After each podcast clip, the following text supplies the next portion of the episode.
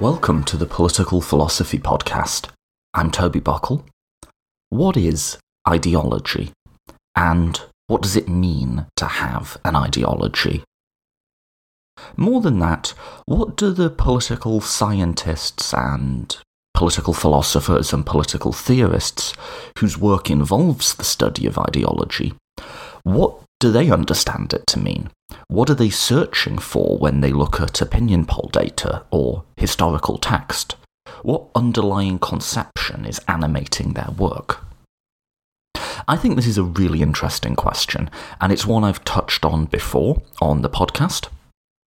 I recently read there was recently done a really good um, overview study of all of the different work that's been going on in ideology over recent years looking at what's been happening in a range of different disciplines and from a range of different countries and the authors of that study are Matto Mildenberger and Jonathan Leader Maynard.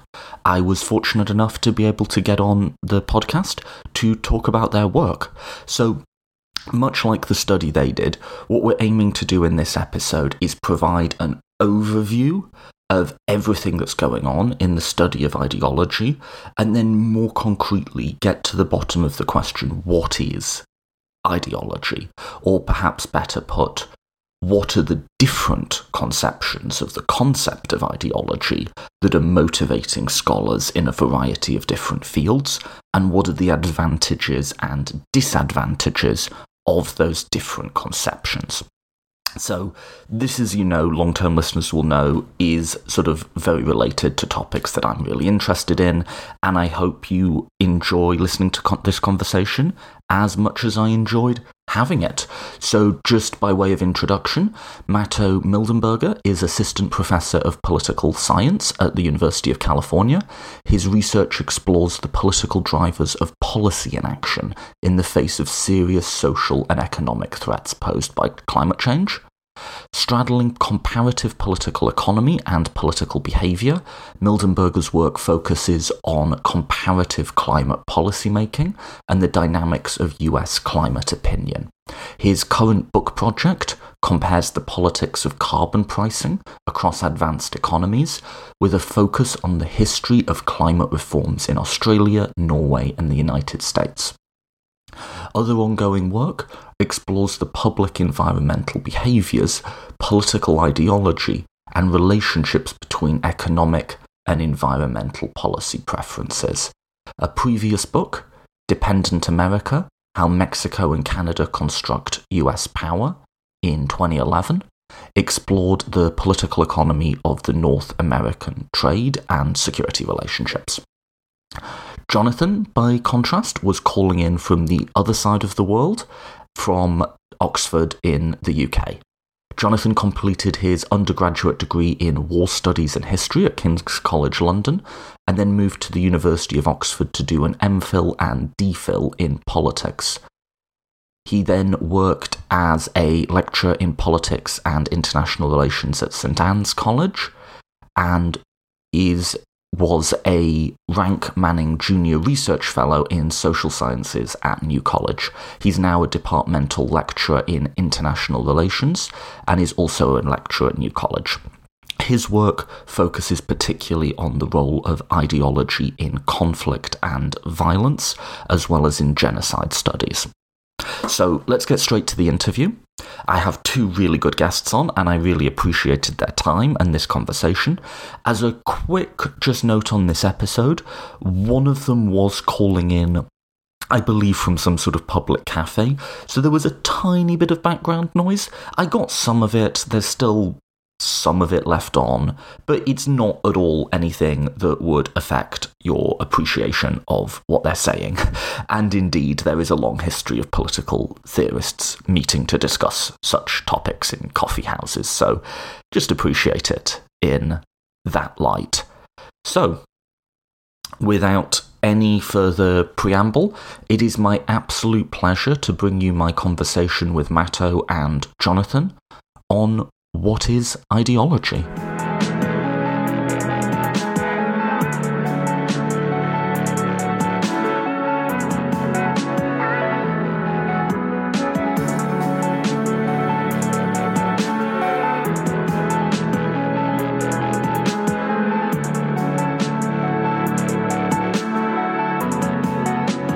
Um, today by Jonathan Leader Maynard and Matteo Matto, sorry, Mildenberger. Matto, Jonathan, welcome to the podcast. Thanks for having us. um, so, um, starting with um, with no preference at all, uh, Jonathan, um, do you want to just quickly introduce yourself and what, what sorts of things do you write about and are interested in? Yeah, so I think of myself as a political scientist, although I draw on a lot of different disciplines in my work. I'm based at the University of Oxford, and I work on a mixture of things to do with ideology, but particularly the role of ideology in political violence and conflict and armed conflict. Um, I'm particularly interested in sort of how is how our ideology is used to justify forms of extreme political violence, such as atrocities. But you know, I also do more work on ideology more generally, so that's my kind of area of interest. Cool. And Matto? Yeah. So, so I'm Matto. Uh, I am assistant professor of political science at the University of California, Santa Barbara. Um, broadly, my work focuses on environmental politics. Uh, I study the, the political barriers to climate policy action and why we see this uh, really significant gap between the severity of the climate threat uh, and an anemic political response, both here in the US and around the world. And, and, and part of that research involves thinking quite carefully about ideology um, about people's uh, belief structures and, and trying to understand how, how people come to understand the the policies that society faces and, and how that shapes their behavior. Great. So I've been really excited for this conversation because I'm really interested in political ideology. How did um the two of you have written a few things together, right? Just like giving general overviews of um what's going on in the study of ideology. How did that come about? Well, I could probably start with this. I mean, Matto and I met through a broader project, really based at, then at the University of Waterloo, that was to really looking at the role of ideological change, particularly in conflict in general. That can be in the area of climate or it can be in the area of violent conflict. And so we met via that, both having done some sort of survey work on the field of ideology, and it seemed appropriate for, to, for us to kind of combine that work together and actually try and do a big survey, there hadn't really been any big published surveys of research and ideology out there for a long time. There had been some, you know, a few decades ago or a decade and a half ago, but none particularly recently or that were particularly interdisciplinary. And we seem in a good position to do that. So, yeah, Matto, does that sound like a good summary? Yeah, I think it does. I, I mean, I think uh, obviously Jonathan's based in the UK, I'm based in North America. Uh, and through the conversations we are having, we just realized how much more was going on in this field um, on sort of both sides of the Atlantic, but in a way that that wasn't really being covered or appreciated or read um, across the ocean. And so this is sort of a, a moment for us to put down on paper what we were discovering in our conversations, which is that you know there's a lot that was really exciting that I had not heard about and that wasn't really part of the you know political science conversation here in the U.S. and, and vice versa. Um, and and uh, you know I think we we drew from this convening at the University of Waterloo and the chance to meet one another, and then realized that that conversation was really fertile and and had a potential to to help us rethink how ideology is being studied across the world. Okay, great. Um, before we get to like you know the divides that you just referenced in the study of ideology um, you also both talked about like studying ideology i guess you could say is like a causal variable like what is the role of this thing in explaining just from the examples you mentioned why we have conflict or why we don't have more meaningful action on climate change um, what would you say?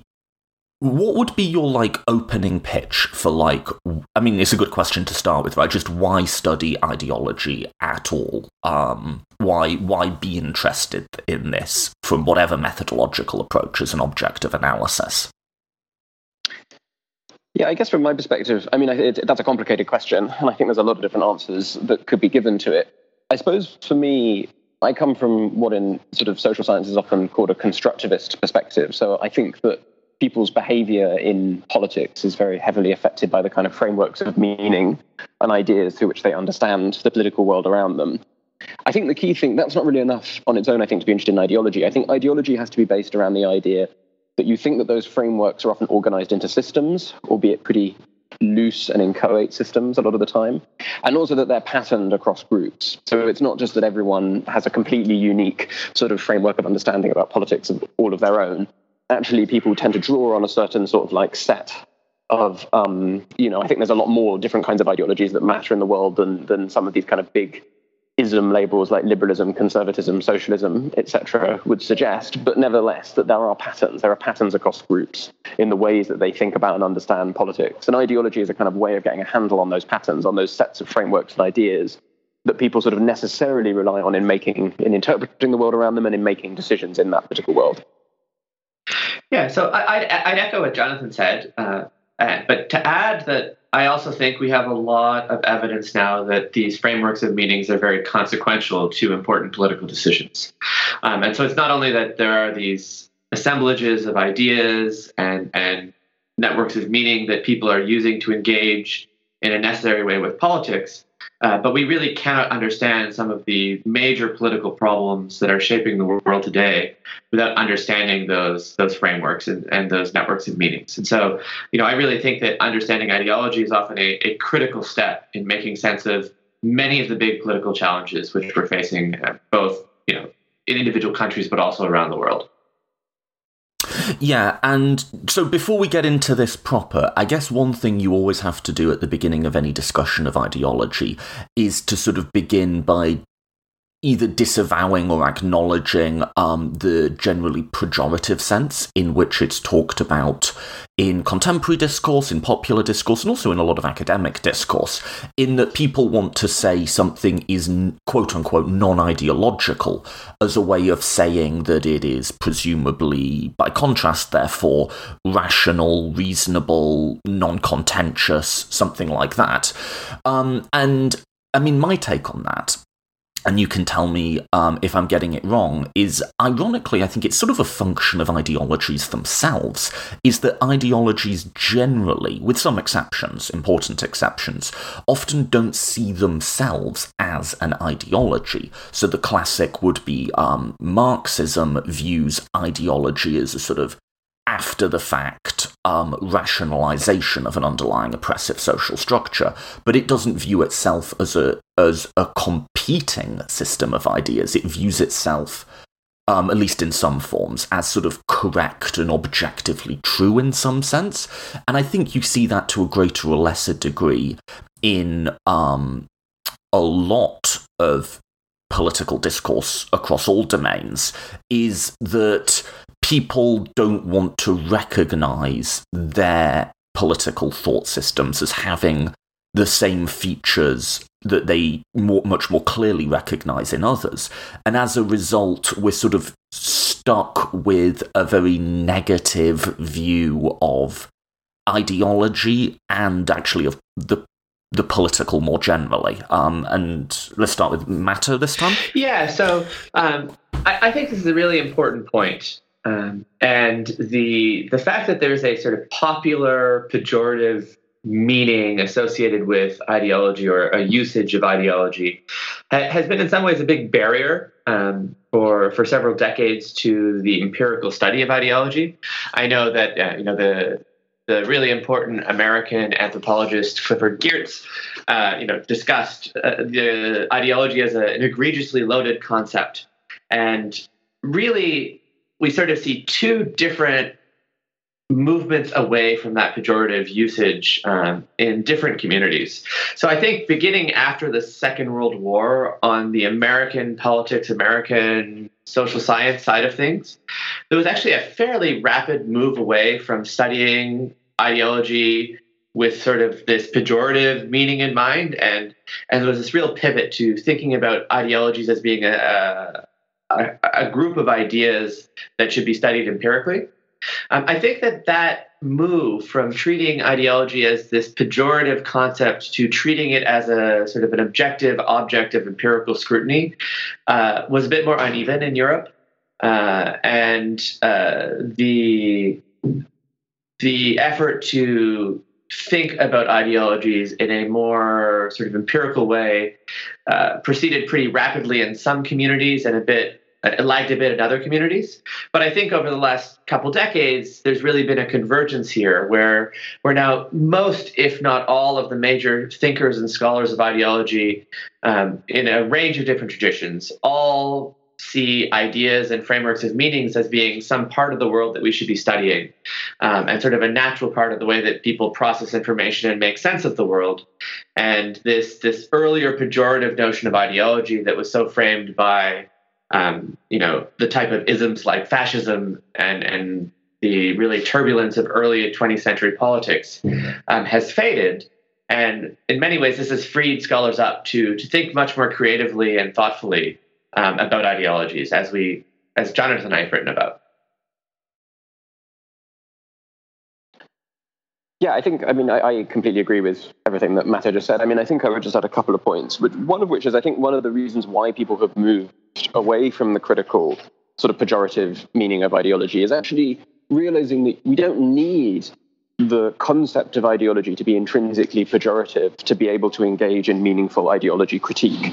Um, the, the really major discourse theorist of ideology, Teun van Dijk, makes this point very explicitly and, and, analogizes it to power. You know, a lot of people are interested in the notion of power because they want to analyze power abuse or various problems associated with concentrations of power. But that doesn't mean that you need to define the concept of power as always being bad. And similarly, we can have the view that lots of ideologies are, are bad, they have negative effects. But that doesn't mean that we need to define the notion of ideology as intrinsically uh, negative. The only thing that you really, the only reason why you would need to define ideology in that way is if you want it to be the case that every time you say, ah, oh, well, that's very ideological, it automatically means that something is, is, is negative. And I, I don't think that's actually a very persuasive form of critical reflection.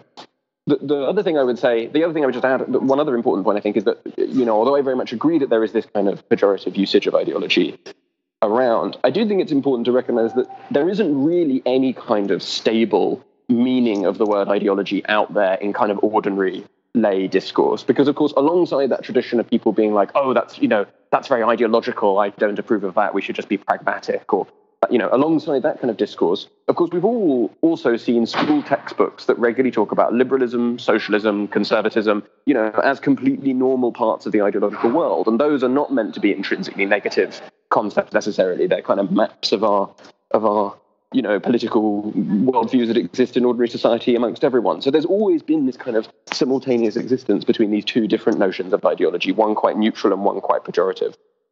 Right, and I think that uh, so you know, I think that there there's also been pretty substantial um, developments in the last 30, 50 years in both scientific and popular understanding of human psychology, human cognition, human affect, uh, and and all of those debates have you know, increasingly emphasized how important people's mental models, understandings of the world, the way in which the human mind filters and processes information from the world according to different routines. And, and I think that that increased understanding of the, the, the cognitive mind, the emotional mind, and, and the way in which our brains act as these information filters have also contributed to, in at least popular understanding, a sense in which ideologies and, and ways in which mental models filter information from the world is a natural way of human interaction with, with politi- political debate and, and, politics, rather than some necessarily negative or pejorative um, way of being. There's one final element I'd like to put on the table here, which is, I think, even I think amongst political people who think politically and at least claim to do so in a fairly rigorous way, there's a sort of fear, and I think it's often almost like partly subconscious. Although, once you get right down to it, I think what a lot of people are afraid of in using ideology in a more uh, neutral way is like Jonathan said that there's that, that that will open up a trapdoor to just a sort of soft moral relativism, and you know I had a back and forth on another podcast a while ago with um, a philosopher. Um, and sort of constantly pushing back on my describing ideology in Michael's Freeden's terms as um, competitions for the control of political language, different um, sets of conceptions linked together. And what it really came down to is he wanted to know, but can I still be a moral realist and accept everything you're saying? And yes, I, I mean, I think broadly, yes, right? Just because you're creating a map doesn't mean that there isn't a place in that map that you want to stand and defend. I think if you really got into the epistemology of that, it might be a little bit more complicated. But then, like, it would you'd have to really get down to nuts and bolts and be like, what particular, specifically model of ideology are you using, and what specific um, meta ethics are you trying to defend? And you know, there, there, we won't get into it here. You could really go into like what is the deep compatibility there, but on surface face value, there's nothing, I don't think, about describing ideologies in a more neutral way that implies that sort of hard relativism, but that really does seem to be the fear that people have of it. Yeah, I, I mean, I, I, see that a lot. I mean, but I think, but like you, I think it's a mistake. You know, I think the, the key thing I think we should focus on here is that to be the, really the fundamental interest in studying ideologies is to be interested in disagreement, right, or difference between groups. And there's nothing about studying disagreement or the differences between how different groups see the world that commits you to the view that there is no truth about the matter. Right? You may well think that some of these ideologies are right and some of them are wrong, or some of them are more accurate and some of them are inaccurate. Indeed, I would definitely say that that is the case. Many ideological views are completely fantastical and absurd, and some of them are, you know, much more respectable and grounded in evidence. But I think that, you know, what we're committed to in studying ideologies is to think that there are these differences and disagreements, that it's not all so self-evident that everyone just immediately agrees about about things. You know, it, it, it is the disagreement that interests us and that makes ideologies worthwhile studying. But that's not to you know commit yourself to the idea that they're you know all of them are equal. I don't see any reason why we should think that. Yeah, that's absolutely right uh, different ideologies can have different connections with empirical reality. Some are more grounded in reality, some are less grounded in reality. Um, some are going to be more functional in helping people navigate the world as it is. Uh, you know, some, some are going to hold belief. You know, some ideologies will contain beliefs that are easily disproven or, or run into substantial empirical observed inconsistencies very quickly. Um, but studying that and understanding the distribution of beliefs in the world um, you know, is not making a, a judgment or a claim that uh, those beliefs, because they exist, are somehow equally valid. Yeah, and I know it seems like we're belaboring this, but I feel like we've all run up against that wall, it, probably in quite different ways, given you know different career trajectories or whatever. But yeah, for sure, for sure. And, and also, and also, sorry, Toby, to interrupt. I mean, it's yeah, saying it, it, was very important to an earlier generation of ideology theorists. You know, the, the, it's not a ridiculous question. I mean, I, I think we've now moved past it. But you know, there were these huge debates now completely lost to most scholars because we don't they're not important anymore but but these huge debates in the sort of 60s about how you distinguish ideology from science. And our, our modern conceptions of ideology that are more neutral just don't need to you know they don't need to weigh into that. They're, it's perfectly possible that science may be a big part of some ideologies and that indeed some scientific propositions might be quite ideological in many ways. But you know so we're not forced to make that distinction anymore. But people were in the past. It was a big part of the history of thinking about ideology, even if now we sort of moved away from that debate because of this slightly broader, more neutral way in which most people, uh, in scholarship at least, tend to be talking about ideology. Right. Yeah. Yeah. Um, right. And so, okay, so let's go on to the next step of like, what is ideology? Because it seems to me that you have like 2.5 broad approaches to this, and they exist really um, without almost any reference to each other whatsoever. So, approach one would be that which informs most empirical work of ideology, which is ideology as a spectrum of policy preferences. So, at its simplest, you would have like a left right spectrum. You could also um, add multiple dimensions, so you could have left right economic and left right social. Is I mean, I actually think that one makes a certain amount of sense. Um, that's approach one, and in my head, I just call that a dimensional model of ideology because you're, you're, you're, it's just lines on a graph, is how it's most commonly presented. The other one would be um, I would most associate with Michael Freeden, but he's I would say emblematic of a, a, more general approach, which is ideologies as sort of sets of ideas, as clusters of concepts, and how that appears to us on the page is very different. That it, it tends to appear to us on the page as big blocks of very dense text, and then the point five would be um, what Matto referenced, which is um, psychology, and a lot of the results there are beginning to have things to say about how emotions like disgust, fear of death, um, a whole bunch of others, um, often inform and underpin, or just in some sense correlate with our political preferences. Um, and so you've got those three sort of approaches. Um, and as, which are studying the same object of inquiry, but are grounded just physically in different institutions on both sides of the Atlantic, and are not sharing insights at all. Am I tell, am I getting that characterization wrong? And what would you want to build off that? Well, let me say one thing, and then I'll let Jonathan um, speak more broadly, particularly to the non-dimensional approaches to the study of ideology.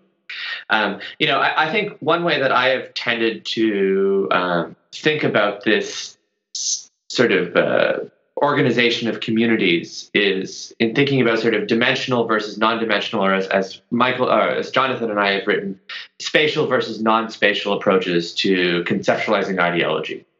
Um, and and I think the that there certainly is this gap in trying to understand, you know, our ideologies coherent or incoherent sets of policy preferences or beliefs that can be mapped into some sort of multidimensional uh, possibility space, or, or do they have, uh, you know, some type of understanding that's grounded more in political theory or discourse analysis where uh, you know the ideologies are concepts and configurations of concepts that don't have any clear sort of spatial uh, conceptualization.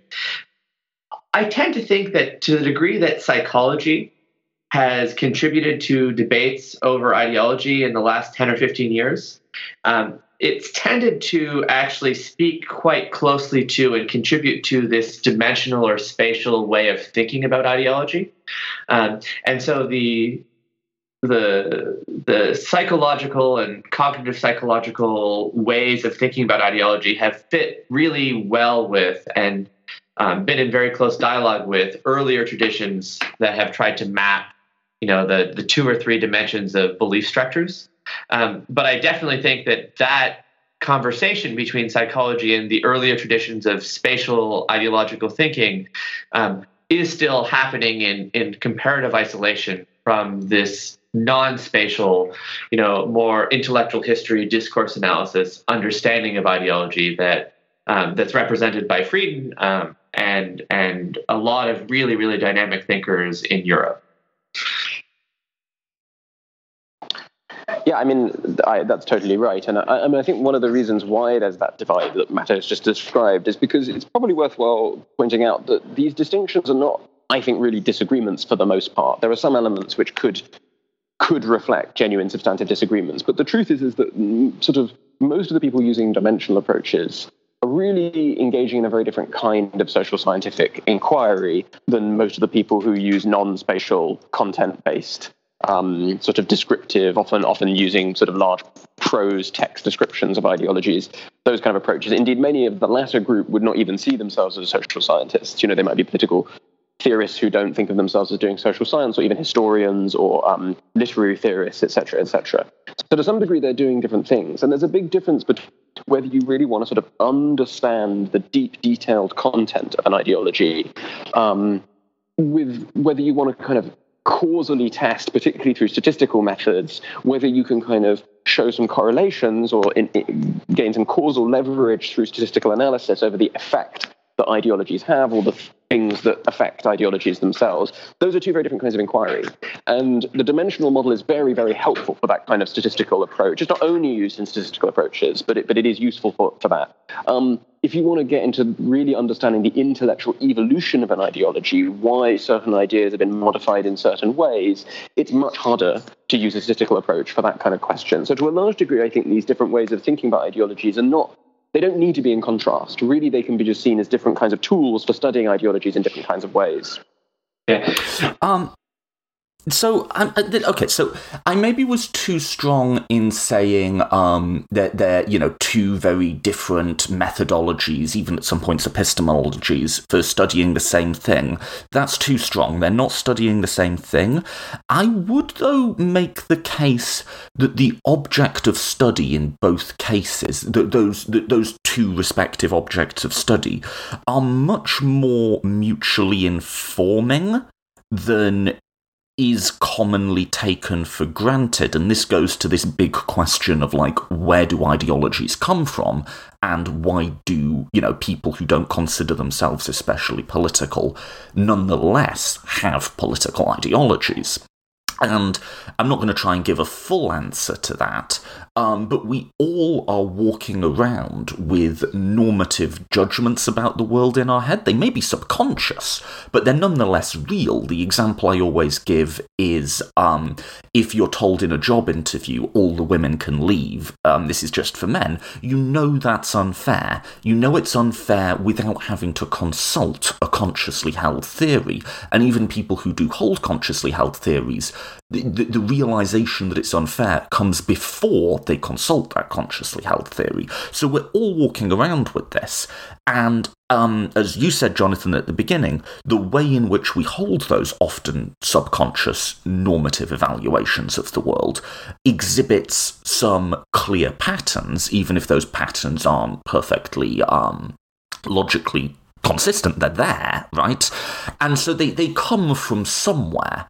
Um, and where because they're non-uniform. So where do they come from? And a big part of it surely must be the thing that the political theorists are studying, i.e., the um, the history of thought and like how these things developed and um, you know and you can study john stuart mill for like is he technically morally right whatever that might mean you can also just study it as how does he use language and how has this informed the world and incl- and built the world including built the minds that exist within the world that that was a little long there but that that's more where I'm driving at is not that it's the same object of study that is wrong but that those objects of study are much more tightly bound up with each other than I think is often talked about by people within either. I'll, I'll let you riff off that or tell me why I'm wrong. Uh, shall I? Shall I go, Matto? Um, yeah, go. I mean, I, I, I, mean, I, I actually, I actually think, I, you know, I think what you said originally was right, Toby. I think it is the case that actually they're studying the same object, but I think they're asking different questions about that object. So actually, a lot of these people agree with each other about what ideology is, and they're all, in a sense, studying. Let's just call them distinctive political worldviews for shorthand. Um, but the, but the questions they're asking about them differ and the methods they have for studying them differ. And as I say, the being interested in, say, for example, you know, the intellectual evolution of an ideology or the very subtle meanings, actually deeply understanding those subtle meanings uh, that you were sort of mentioning that guide the moral intuitions of different thought systems, that's a very different question from studying, you know, where they come, what determines them? Why do some people get attached to one worldview rather than another? Or what, how does one worldview affect the behavior of a certain group in engaging in violence or something like that? You know, those are just different kinds of questions, but they are being asked about the same kind of object. They're all talking about political worldviews. I mean, again, there are subtle differences between the conceptual understanding of ideology between different groups, but I would agree that the fundamental thing that they're all studying is pretty similar. It's, it's, it's that the questions they're asking about that, that thing are, are, are different.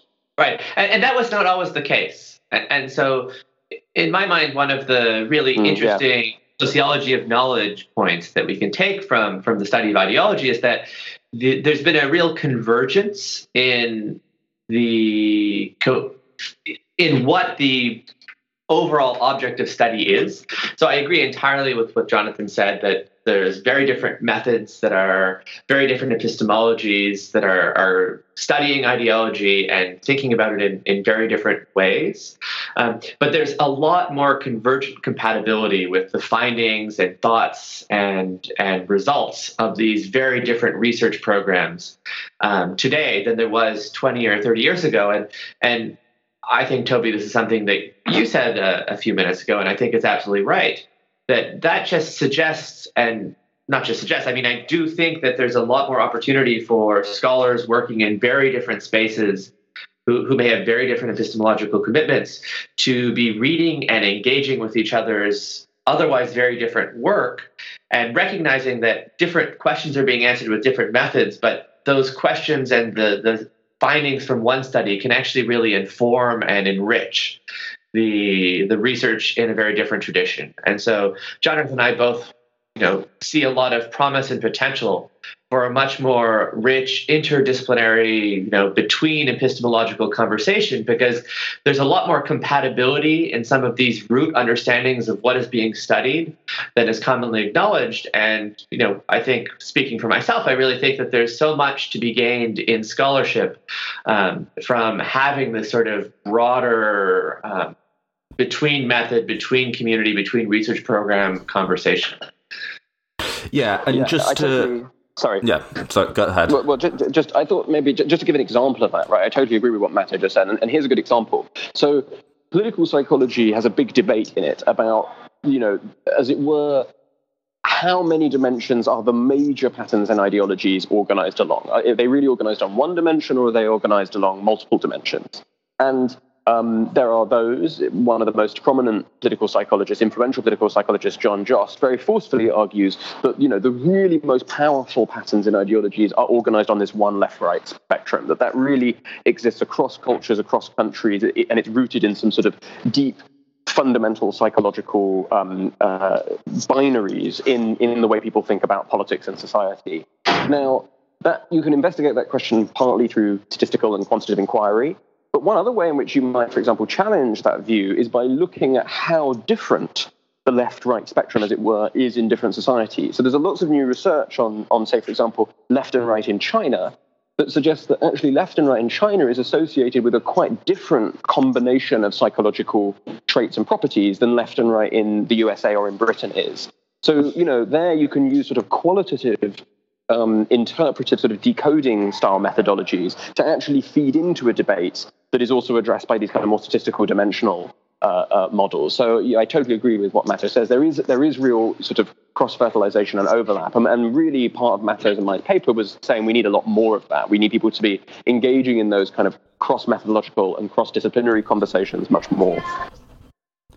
Yeah. Um, okay. One just quick point, just clarifying terminology, just to get clear what I'm asserting, but I, it's it's not super important, and I don't intend to get hung up on it. And then one thought on the um, um, uh, dimension construction of ideology is yes. So we, we were sort of I think maybe slightly talking past each other with respect to um, one object of study versus multiple. Taken ideology as a broad sort of systems of political belief definition that everyone can get behind, then yeah, there's one object of study, which, as you say, different questions have asked of it. So I'll reformulate what I was saying as the those two different questions um, inform each other much more than I think is the case, which feeds into your larger point about this being um, very fertile ground for cross disciplinary approaches.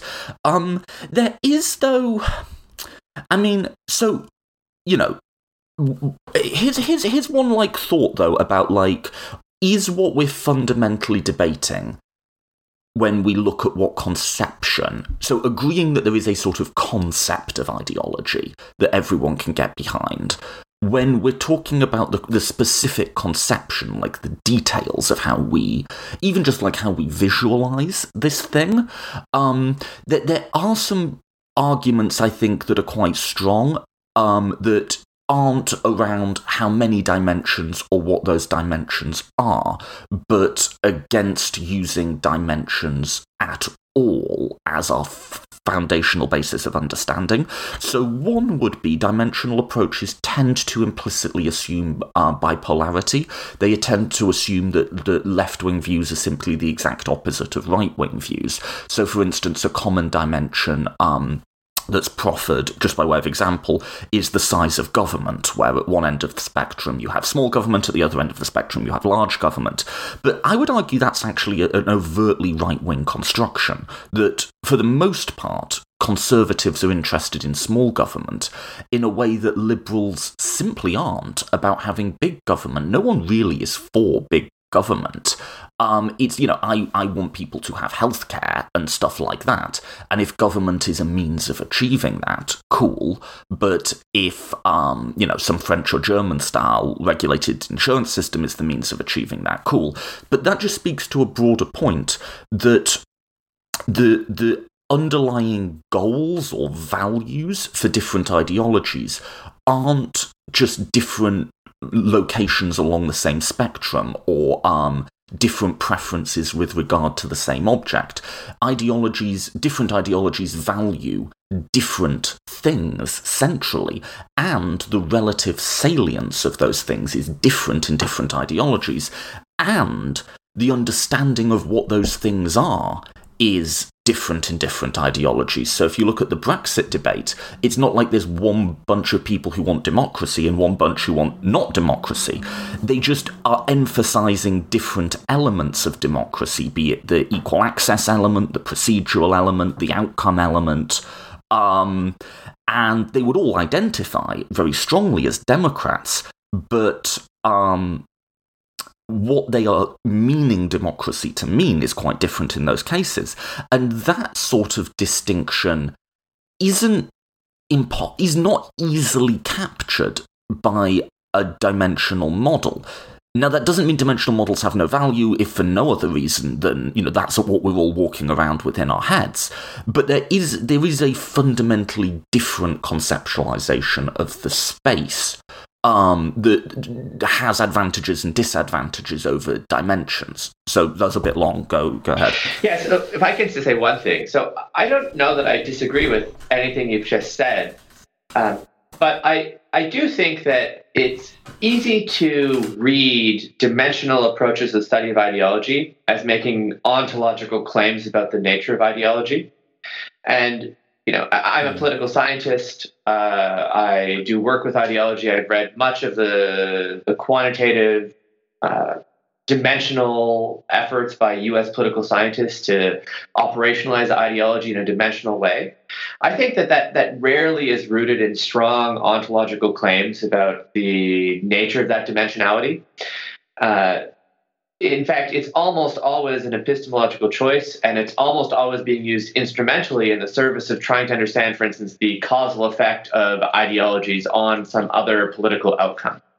Right. Uh, one one thing that distinguishes the intellectual project that I see in in you know really careful constructivist and interpretivist work on the content of ideologies from more dimensional approaches is that often dimensional approaches to the study of ideology the the measurement and uh, you know dimensionalization of ideology is sort of a step in a research process that's trying to then link those ideologies to some additional extra outcome rather than being the sort of objective analysis itself.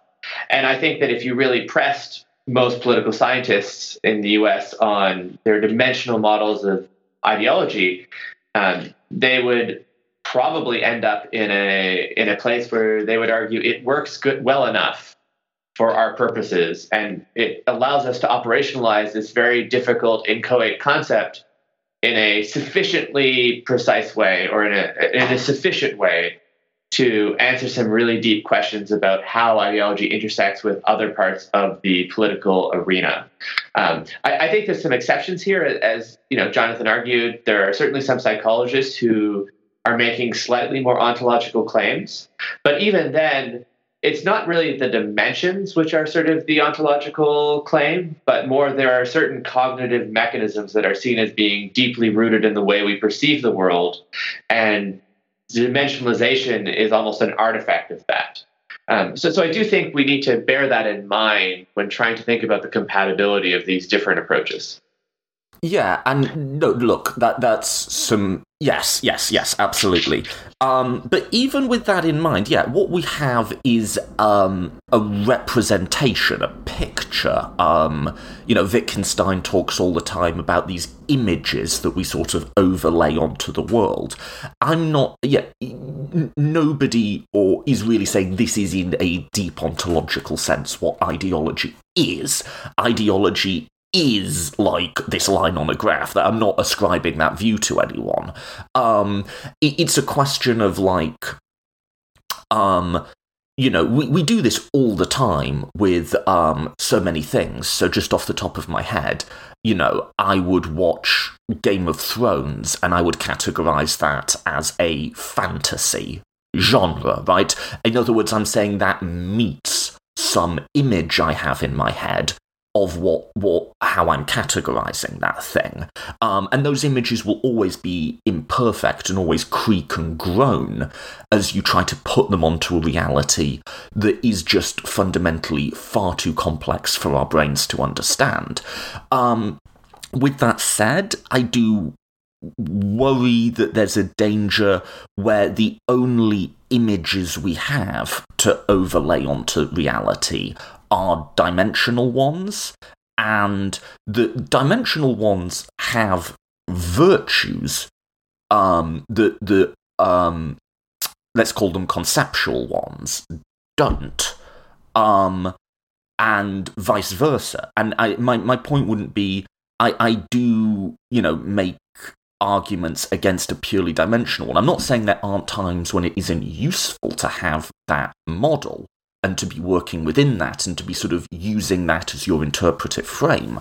I'm just making the point that it's not the only game in town as, as, as, as an interpretive frame. So I very strongly agree with what Mette was just saying about how dimensions are really you know they're used for certain instrumental purposes and they're good for some purposes they're not good for others but i think the one way in which i strongly agree with what you were just saying toby is that um, that not only do the dimensions guide thinking and analysis of ideology in certain directions, but there are definitely certain sort of um, normative judgments that get made in the way that those dimensions are described. So, take, for example, um, the common description of uh, left and right ideologies as being about left ideologies are very pro change and pro equality, and right wing ideologies are anti change and anti uh, inequality, anti equality, pro inequality. Well, one problem with that is that it, the, the, the characterization of right wing ideologies as being hostile to change is often very dubious. So, you know, conservative yes. policies in the, in the 1980s under Reagan and Thatcher were hugely transformative. For example, they radically changed many aspects of societies. And so that's a, there's something really, there's something genuinely normatively questionable about characterizing ideologies or characterizing right-wing ideologies in those terms. Similarly, you know, in the Soviet Union or in China, left-wing ideologies actually tend to be the ones that are very hostile to change because the existing ruling system has set itself up as being in defense of equality. Um, whether it is or whether it isn't is another question. So there are genuine, you know, although these things are instrumental tools, there are real questions about that, that we can we can and should ask about the kind of ways or latent forms of analysis and normative judgments that those those um, descriptions of the dimensions sometimes carry with them.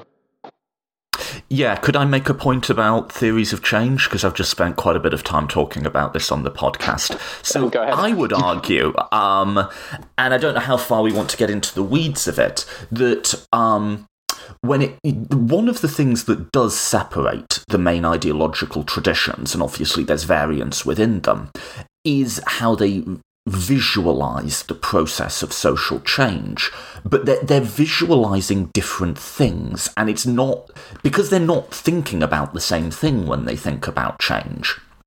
It's really hard to get it down to like a, a, a pro change versus anti change spectrum because they just see the thing differently. So, for conservatives, their thinking is I'm just straightforwardly parroting Freeden here, by the way, is always constrained by the idea of an extra human social order, that be it the laws of God, the class structure, the quote unquote laws of economics, fundamentally constrain what is possible in that space. And so fun- change for them, positive change, is always a reversion to an underlying mean or process. But as you correctly say, they can be very radical in pursuing that reversion. Liberalism traditionally conceptualizes change as open ended, spacious, charting new ground. And then, of course, there are socialist conceptualizations of change as essentially starting a clean slate, um, revolutionary conceptions of change. But the picture in all of their heads is different. And that's and that's not the only way you can ca- divide up the ideological space, but I would say that is actually a really good key to determining which like branch of the tree that you're on. And that I don't know that, that that's easily captured in a dimensional model. That would be a sort of another example of my uneasiness with dimension dimensional models as sort of not one option amongst many, but was sort of the default option. So I, I, actually agree with both of you on this. I, I just think that we need to distinguish between the ways in which dimensional models are being used in popular debate and are being interpreted and mobilized into conversations about ideology and the the ways in which dimensional models are being used by, for instance, political scientists or scholars um, as part of research programs in which that's a, a, measurement choice that ends up being functional without making any deeper claims about sort of the the sort of ontological um, sort of truth of these dimensional models. Yeah, I think I just agree. I, I you know, I, I mean, I do, but I do think, Matt. I'm not sure if you were disagreeing with this, but I do think that the sort of features we've been describing are problems in some scholarly work as well, right? That there is a genuine question mark to be raised about, for example, some of the characterizations of left and right, including within scholarly work. I mean, I think the problem is much deeper in ordinary political discourse. Um, but what I do agree with is, I mean, it, it, uh, again, dimensions are tools. They're simplifications for certain purposes, and they're, they're good for some purposes, they're, they're not good for others. And I think, you know, Toby, to, to your concerns, I mean, I think one things I would say is, you know, yeah, the subtlety of the kind of dynamics of change that you were talking about a minute ago, you know, dimensional models aren't good at capturing that. But descriptions of kind of thick, subtle interpretations of content, they're not very good, or, or at least it, it's quite awkward to make those um, statistically testable, right? And it's not just about statistics. I mean, you know, linking them to very, very specific causal outcomes across a large population and different countries, et cetera, et cetera. That's hard to do with these very, very nuanced, thick, conceptually rich models as well. So different methodologies are, are good for different purposes. You know, they're capturing different forms of theoretical sophistication.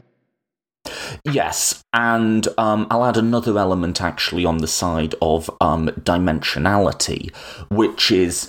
Yeah, I mean, I, there's part of me that might want to slightly query the thing that um, the, the, the move from dimensionality to a conceptual model is a move of increasing complexity. There's some conceptual models that are comparatively simple, and there's some dimensional models that are very complex. But yes, yes overall, for sure, for sure. Overall, it is much harder to try and um, empiricize is that a word you, you, know what i mean but like to to empirically study the sort of um, conceptual ideology i'm talking about i think one other advantage dimensional models have is in my head they do much better when it comes to like aggregating policy preferences, but then they do worse, I mean, at least in my view, when it comes to like more values questions. So if you want to think about what people think about change or about freedom or about democracy,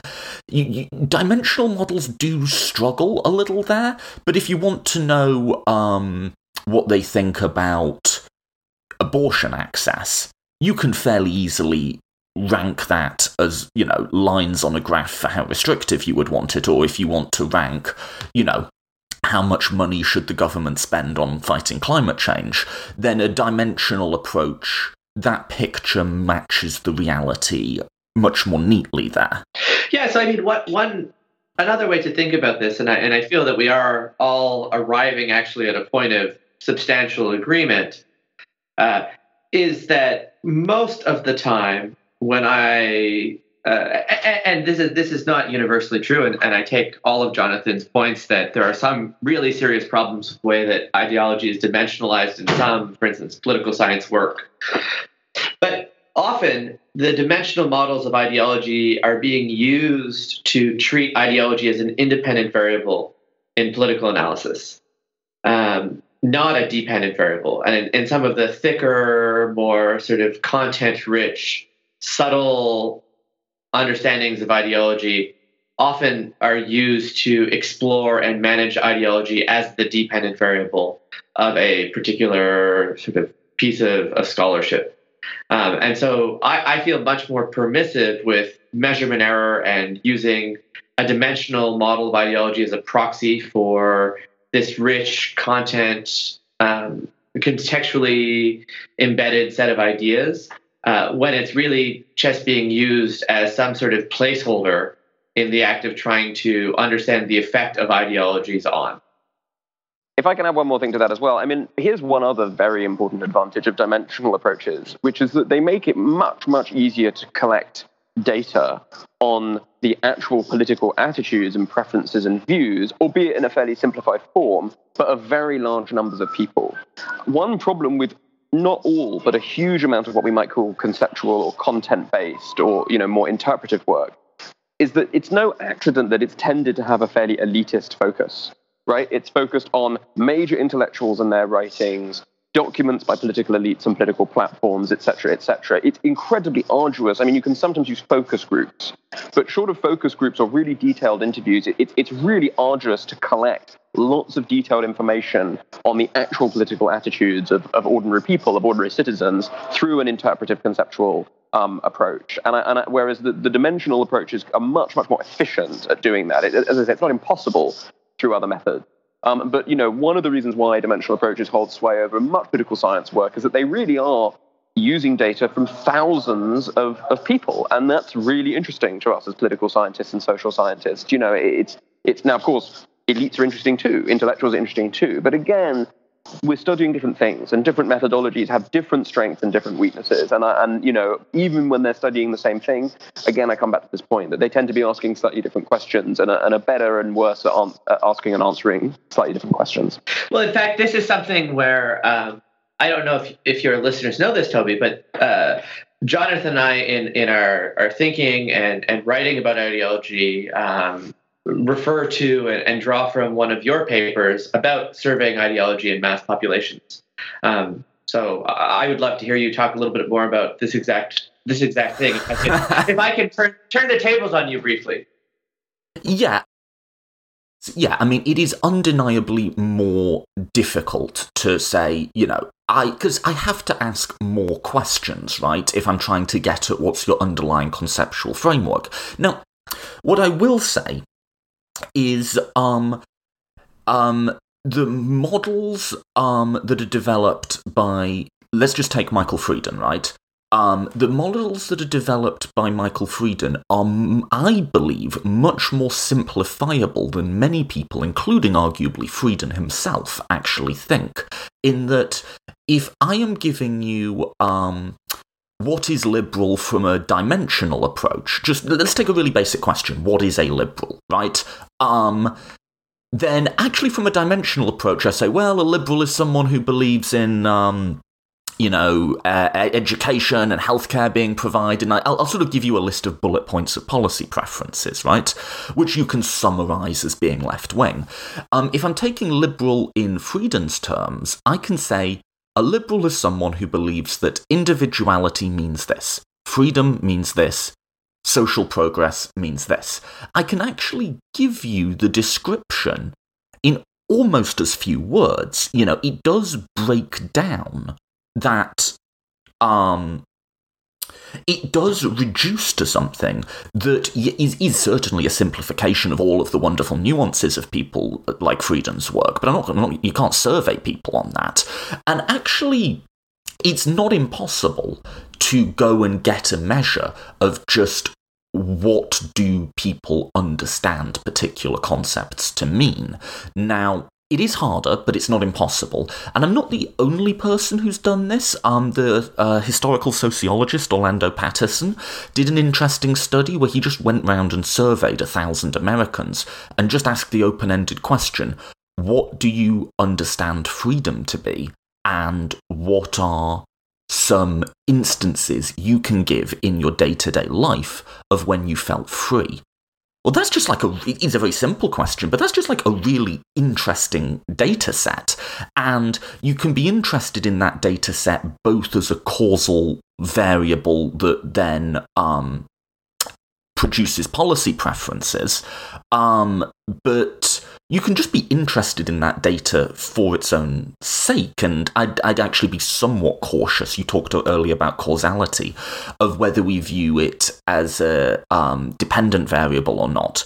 As being somewhat cautious of the language of causality at all, to my mind, that like the operation of uh, values with policy preferences, the operation of um, ideology with outcomes, and then the world with ideology are all mutually informing in really difficult and complex ways. So yeah, that, that's a little bit of an, a, a, a, an overview of my thinking on that. Um, yeah, no, that's very very interesting, and I mean, I think one of the it makes me think that one of the things that I think is worth emphasizing because some of my comments, not either of your comments, but my comments could have, I think, been misleading at one level. It's important, of course, not to conflate dimensional approaches with, say, statistical or uh, large N survey. Exactly. Right? There, there, are lots exactly. Of, there are lots of approaches yes. that could use large amounts of data, even statistical data, but that don't really imply dimensions. You know, I mean, and indeed some versions of discourse analysis, content analysis, which really use, you know, big computer analysis of huge amounts of discursive data, say on Twitter or on Facebook, can tell us a lot about ideology,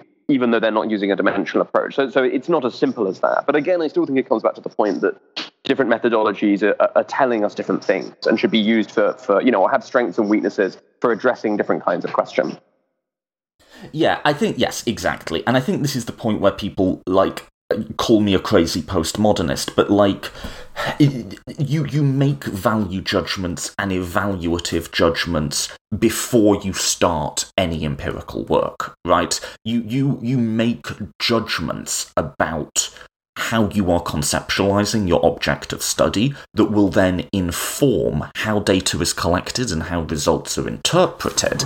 And there's no, you'll, you'll never get behind that to a point of pure objectivity in which you can just say, this is what ideology is, and this is how we study it, and that doesn't imply a hard relativism. There are better and worse value judgments that we can make in conceptualizing what ideology is. But, I mean, just to be really like, you know, how we conceptualize what ideology is, is in itself going to be subtly and latently an ideological construct, you know? So, I, I, I, I mean, I, I think if there's one punchline we all keep coming back to, it's I do really believe that if you're going to be a serious political thinker, not merely someone who has political opinions and political preferences, you need to be bilingual and multilingual with regards to these sort of fundamental models of what ideology is or what other key things are that you're bringing to the world.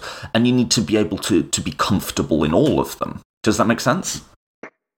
Yeah, very much so. And I, and I think also a related thought here is that, you know, part of the critical study of ideology, although, as I've said before, that doesn't need to be that ideology is intrinsically bad, but part of the critical study of ideology is about being opposed to certain reifications, right? Certain assumptions that a particular way of seeing the world, or indeed dividing up ideologies themselves is somehow natural, right? That it's automatic. Okay, as we talked about earlier, there can be some, there are some psychological reasons to think that there might be some patterns. But, you know, really we need to be as, we need to recognize that many of the ways that we describe ideologies and describe the components of ideologies are themselves matters of disagreement. And, you know, re- again, mapping disagreement, understanding disagreement, and understanding the foundations of disagreement is for me a big part of what the, not the only thing, but it's a big part of what the study of ideology is about Exactly. Um, and when I wrote that paper, which I, I read it, reread it recently, and I just was impressed by how bad my writing used to be. But I, I think I wrote that much more as like a proponent of a particular um, way of conceptualizing ideology, whereas I think now I would take a sort of more epistemically humble approach of just to say there are different ways of conceptualizing it, and a, a, a, mature student of ideologies should be comfortable switching between them and being honest about their respective advantages and disadvantages. Yeah, I'd agree. Yeah, me too. Okay, so did did we just like like reach a reach a um conclusion there? Um, other, our paper, what was else? All about, our paper was all about convergences. I mean, also divergences, but convergences in the study of ideology. So this is a nice emphasis of the way in which we can all converge on common understanding. uh, although this stuff, I wonder if some people have just listened to an hour of this and been like, "What? What the fuck was all of that about?" Because um, that that was fairly um, dense. Um, okay, um, that seems like a nice full stop to me. Are there any sort of final um, thoughts either of you um um we'll go to Matto first um want to want to leave people with um just any any final pickups from the conversation we've had or any yeah any final thoughts? I'll just add one thing um, and that i think there's another dimension so to speak if i can be permitted to use that word to this debate uh, that we haven't picked up on as much but is at least worth pointing out and that's that there's also a bit of a difference in the relationship of individuals to the group in how ideologies are conceptualized and, and in sort of different forms of thinking about the role of ideology in political life um, and that's actually tended to also cluster with some of these other deeper divisions in the study of ideology that we've talked about. So it tends to be that people who take a more dimensional approach, people who are working more in sort of a quantitative, uh, positivist tradition, have tended to be much more focused on uh, individuals and prioritizing individuals first. And, and, and increasingly that literature is beginning to think about the relationship of individuals to the group. Whereas I actually think that people who have been working in more a discursive, interpretivist, constructivist way of thinking about ideology have almost, well, not almost, but have often been very focused on the group as sort of the primary object. So ideologies as being this like thing that networks and links groups of people together. And but I do think there's been a trend in recent years to move from the group to the individual. And, and so, in some ways, I think that these two different communities are beginning to meet in the middle with a, a more thoughtful dialogue about the relationship of individuals and groups when it comes to ideology. Um, but they've sort of started on sort of different poles and, and sort of begun to, to come to a space where even if dialogue is not yet happening, there's probably a lot of fertile dialogue to be had. Um, and so I, I, think that's at least something worth throwing out there um, as part of this conversation. No, that that's really interesting, and I hadn't thought of that before. But now that you say it, that seems very obviously true. That the dimensional empiricisty approach tends to be more individualistic. I don't think there's anything that means it necessarily has to be though, right? No, like, no none of this that, is that... necessary. It's all just been a, I think, a, a, function of the way that these communities have developed. Um, but I think that both communities have begun to recognize, you know, the individualists have begun to recognize the importance of the group, and the group oriented individuals have recognized the importance of the individual. And so there is a convergence happening here that maybe isn't apparent if you just read certain sort of older works and ideology that have been written. Yeah, that that's so interesting. I mean, there's sort of like it, seems to me like most people not this is this is a huge caricature that's maybe slightly offensive. It, it is it is quite common that people who are very very empirically minded are sort of underlying a lot of, even implicitly, a lot of their stuff with a sort of quote unquote rational self interest model. Um, but that's not super helpful in the study of ideology because if you're going with like a pure rational self interest model, it's actually quite hard to explain why people have ideological preferences at all, given that it's quite costly to acquire, maintain, and defend them, and they don't really seem to benefit the user. So if you're going with a a sort of classically economic Homo economicus, I would argue, I mean, just like you said, you have to understand both the individual and the group and the relation between them. I hadn't thought of it before, but you, that, that seems so true now that you've said it. I would modify just one thing that you just said, Toby, which is that I think, um, I mean, I agree with you that I think there, there is a sort of tradition of thinking about ideologies in a very homo economicus. I mean, actually, this is quite a Marxist way of thinking at a certain level, but certainly of the dominant ideology, that the dominant ideology really just reflects the economic interests of the ruling class. But I think one of the things that we have learned a lot from psychological research is that there is a sort of broader self interested a broader self interest, which ideologies do serve.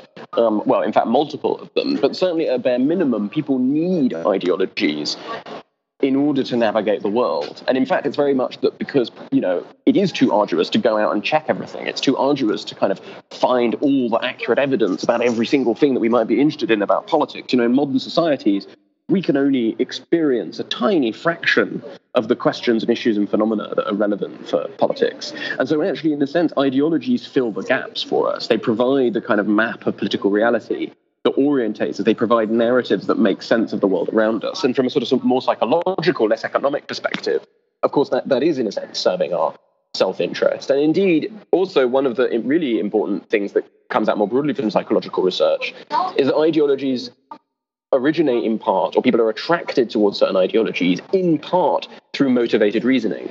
That you know, people find ideological positions attractive because they satisfy psychological needs and psychological desires at various levels. You know, for example, some people are really very intolerant of ambiguity.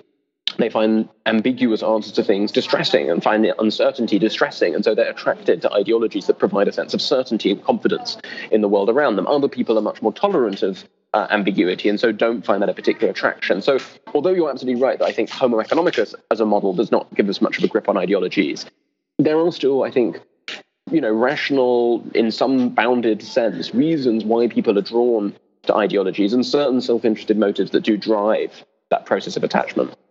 Oh, I completely agree. And listen, as a sort of um, someone who's very influenced by Freeden's work, I mean, part of what comes along for the ride is once you um, take that conceptual framework to heart, is a view of ideologies as as not only like functionally necessary, but as important and in, enriching in some cases aspects of our lives and our relationships with others. So, on a functional level, we need ideologies because even take a silly example like you apply for a job that won't hire women, you're going to you, you encounter these choices like this all the time and you need a you need a mechanism for making sense of them and living in a community with others. And there's additional elements of ideology as as bonding to groups and being part of a community and having a shared moral discourse that are hugely valuable and enriching. My, my point was much more limited in that if you just take the absolute parody of uh, individualist, positivist, rationalist thinker who, you know, is completely constrained by a view of human nature as um, egotistical, rational want fulfillment, that guy has a hard time thinking about um, uh, uh, ideology in a meaningful way. But like like you say, if you take a sort of a, a broader um, uh, conception of self interest that includes these social elements, then yes, absolutely it is in our interests to have uh, ideologies. That, that's right. And, and while we shouldn't think of ideologies as always sort of linked towards error or, you know, always being a source of mistake, certainly one of the most obvious reasons why we want to look at ideology is that often it's ideologies that help us explain behavior that does seem sort of irrational from a very simple Homo economicus view. You know, why do state leaders do things that ultimately prove massively counterproductive for them? Why do certain sections of the electorate support policies that end up concretely harming them? These are often the kinds of questions that ideology uh, helps us answer. Yes.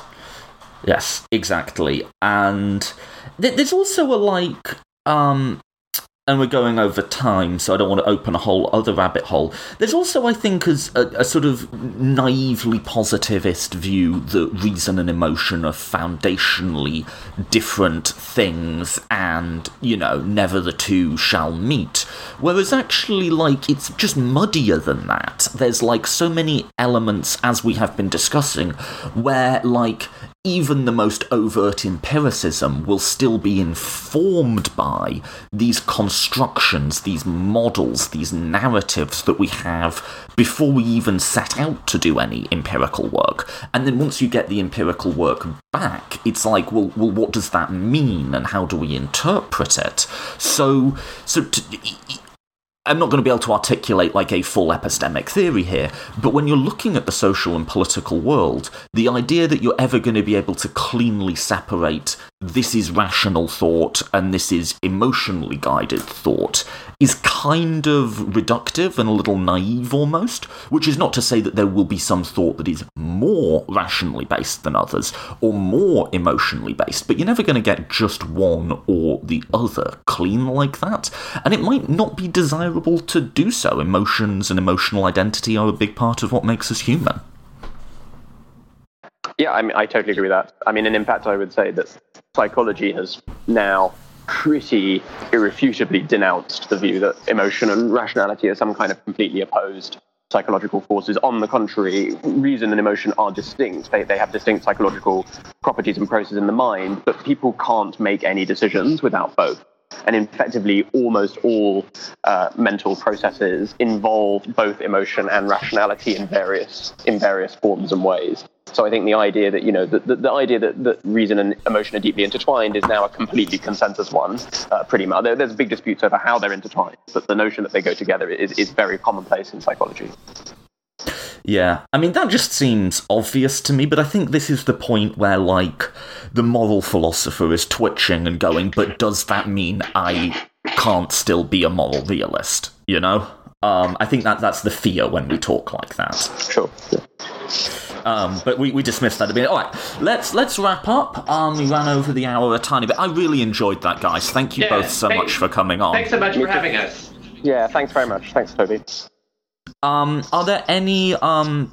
I don't know if you guys are online, but is there any like Twitter handle or website you'd want to direct listeners to if they want to read your work? People can find me at jleadermaynard.com. Uh, I'm on Twitter as well, but all the all the links to my various things are on there. So just jleadermaynard.com. Right. Okay. Yeah, and, and for myself, it's mattomildenberger.com. So it's very similar.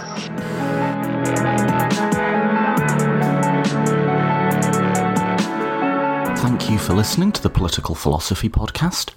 Next week, we'll go back to a more political philosophy topic and talk about ideal and non ideal theory with Professor Jacob T. Levy, who'll be known to many of you. And that's a really interesting and fun, more philosophy side conversation. After that, I'm going to do my Machiavelli series, where I talk about the role of class conflict in Machiavelli, and I look, following up on this conversation, at the varying ideological uses to which Machiavelli has been put in recent political thought.